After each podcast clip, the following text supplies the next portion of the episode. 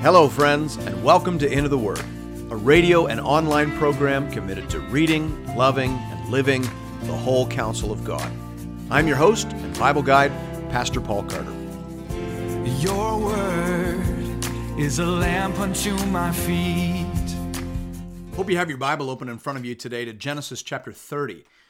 Now, before we start reading this chapter, we probably need to remember that sometimes the Bible prescribes things, meaning it tells us what to do, right? Honor your father and your mother, Exodus 20. Remember the Sabbath day to keep it holy. These are prescriptions, right? These are things the Bible tells us to do. And then, of course, there are proscriptions, things the Bible tells us not to do. You shall not murder. You shall not commit adultery. You shall not steal. To proscribe is to talk about things we must not do. So the Bible prescribes and proscribes, but sometimes, in fact, a lot of the times, the Bible describes.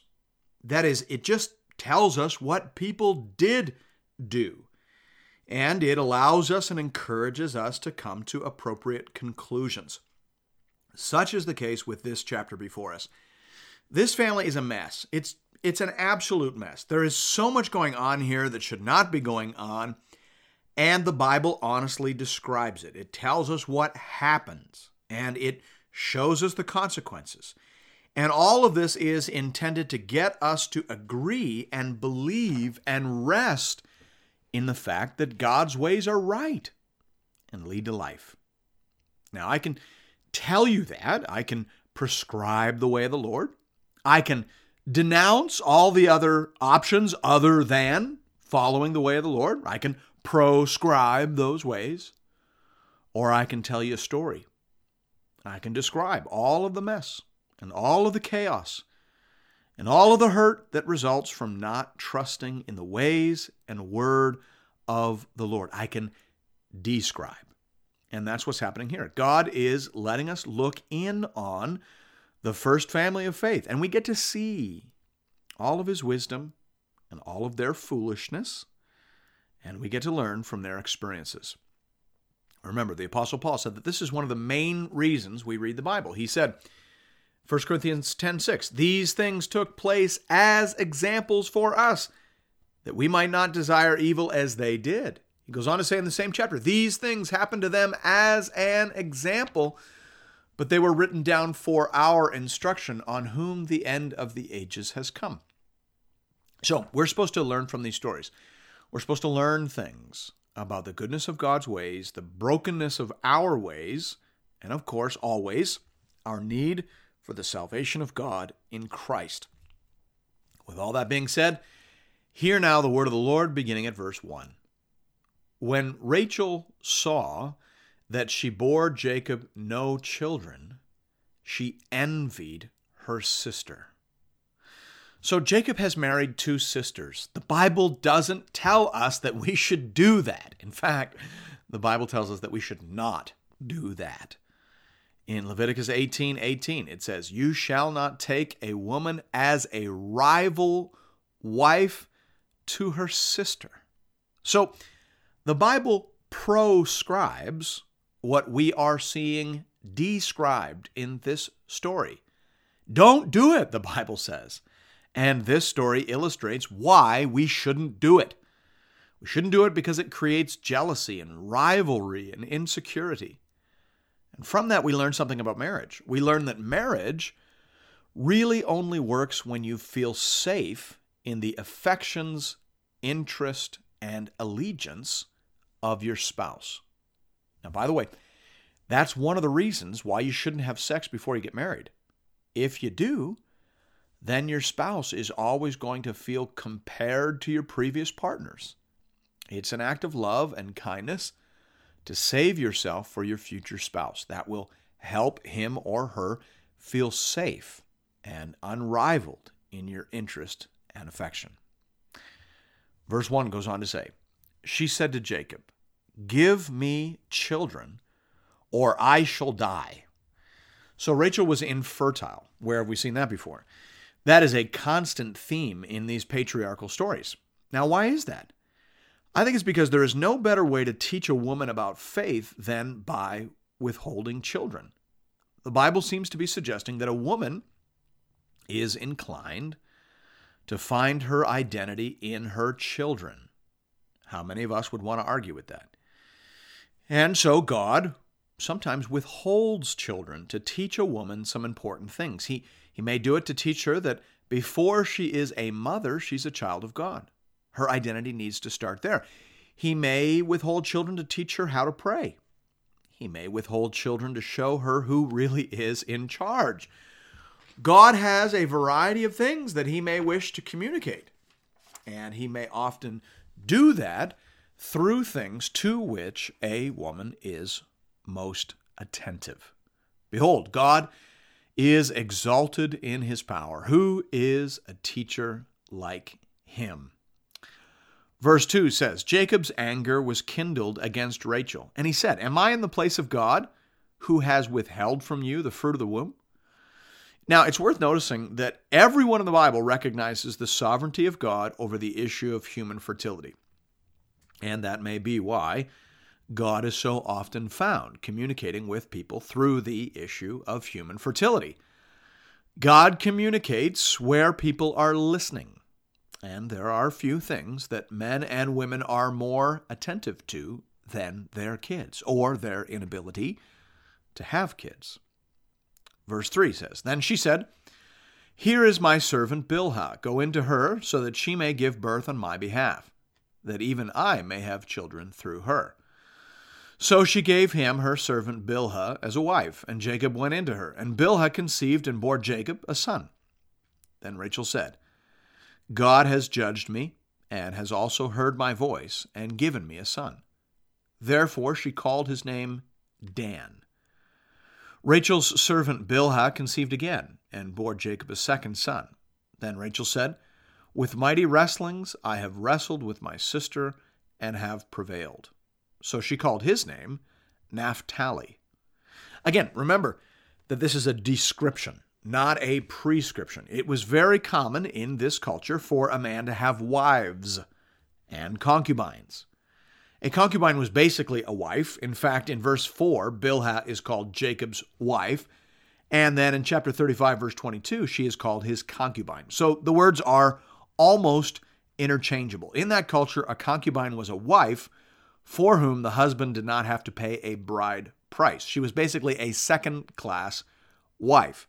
Again, this is what happened, but I think we will see as the story goes along why this is not a good practice to engage in. The other thing we see here is that the children born to Bilhah are technically considered the children of Rachel. The ESV doesn't translate verse 3 literally, it just explains the meaning. The Hebrew literally says, Here is my maid Bilhah, consort with her that she may bear on my knees. That expression, bear on my knees, was a cultural idiom that meant that the children would be considered the children of Rachel. They, we, they would be adopted, we might say, and given the legal status as children of the first class wife. Again, this story is messed up from start to finish. Verse 9 says When Leah saw that she had ceased bearing children, she took her servant, Zilpah, and gave her to Jacob as a wife. Then Leah's servant, Zilpah, bore Jacob a son. And Leah said, Good fortune has come. So she called his name Gad. Leah's serpent Zilpah bore Jacob a second son. And Leah said, Happy am I, for women have called me happy. So she called his name Asher. Here we see Leah competing with Rachel. All she had on Rachel was the fact that she was very fertile. So now, later in life, when her fertility is starting to slow, she follows the path of Rachel and gives her maid as a concubine to Jacob so that she can keep pace with Rachel in terms of total children born. Again, this is why you should not marry sisters. This is why having more than one wife is a very bad thing. If you ever doubt that, come back and revisit this story. A woman needs to feel unrivaled to be at peace in her marriage.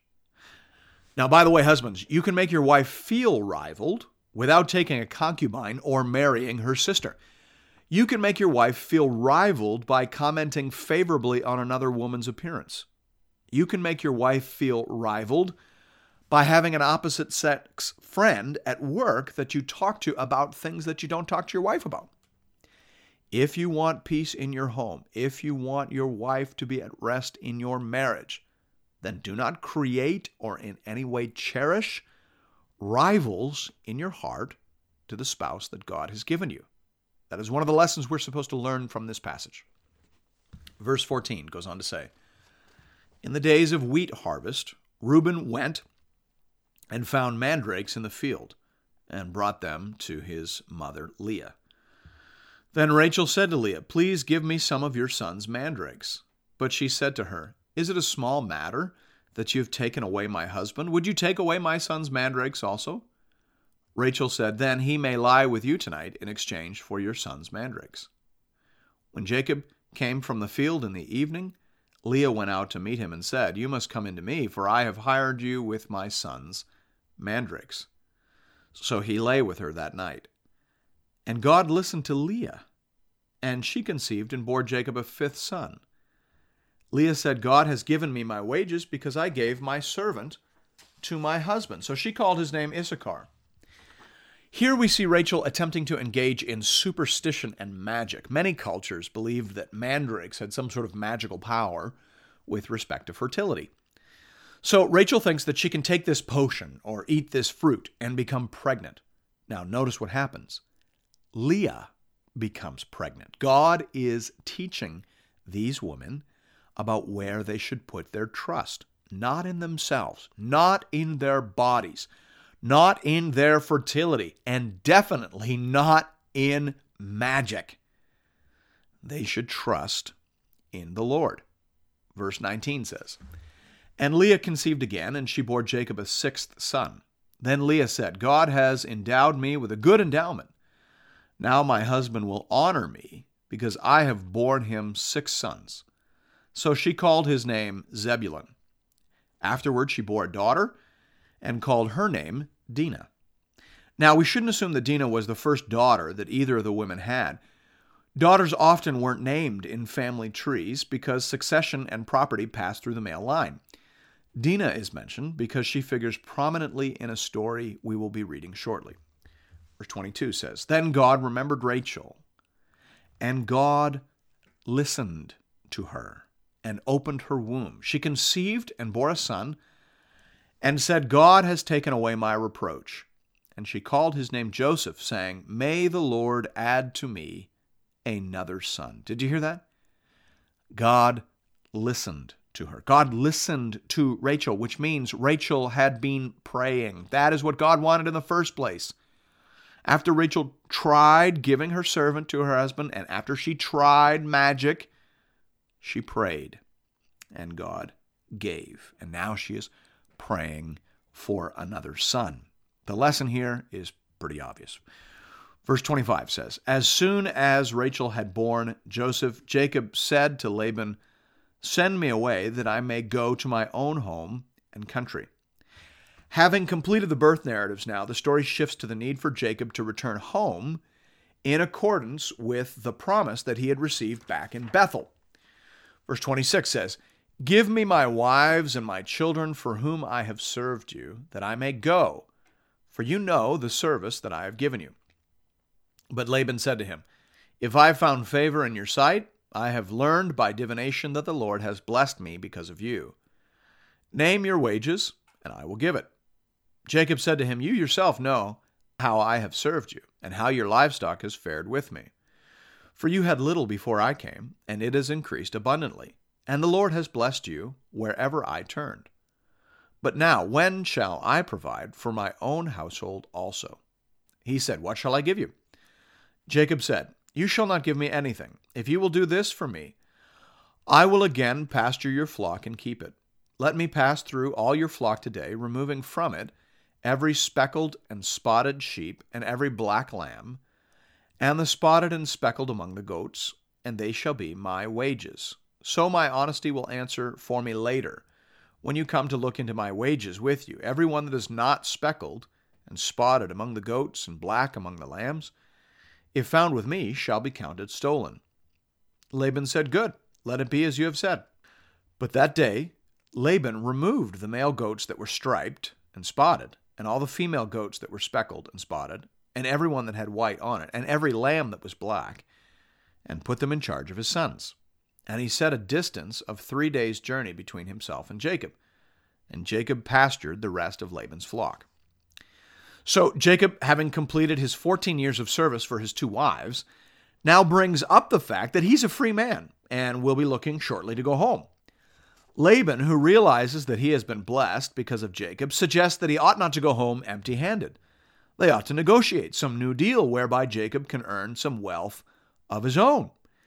They agree that all of the black and spotted sheep that are born over the coming years will belong to Jacob, as well as the speckled or striped goats. Now, in that part of the world, sheep were normally white and goats were normally black.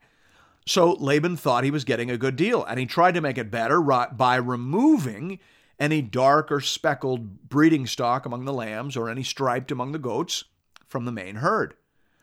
But Laban failed to account for the blessing of God. Verse 37 says Then Jacob took fresh sticks of poplar and plane trees and peeled white streaks in them, exposing the white of the sticks.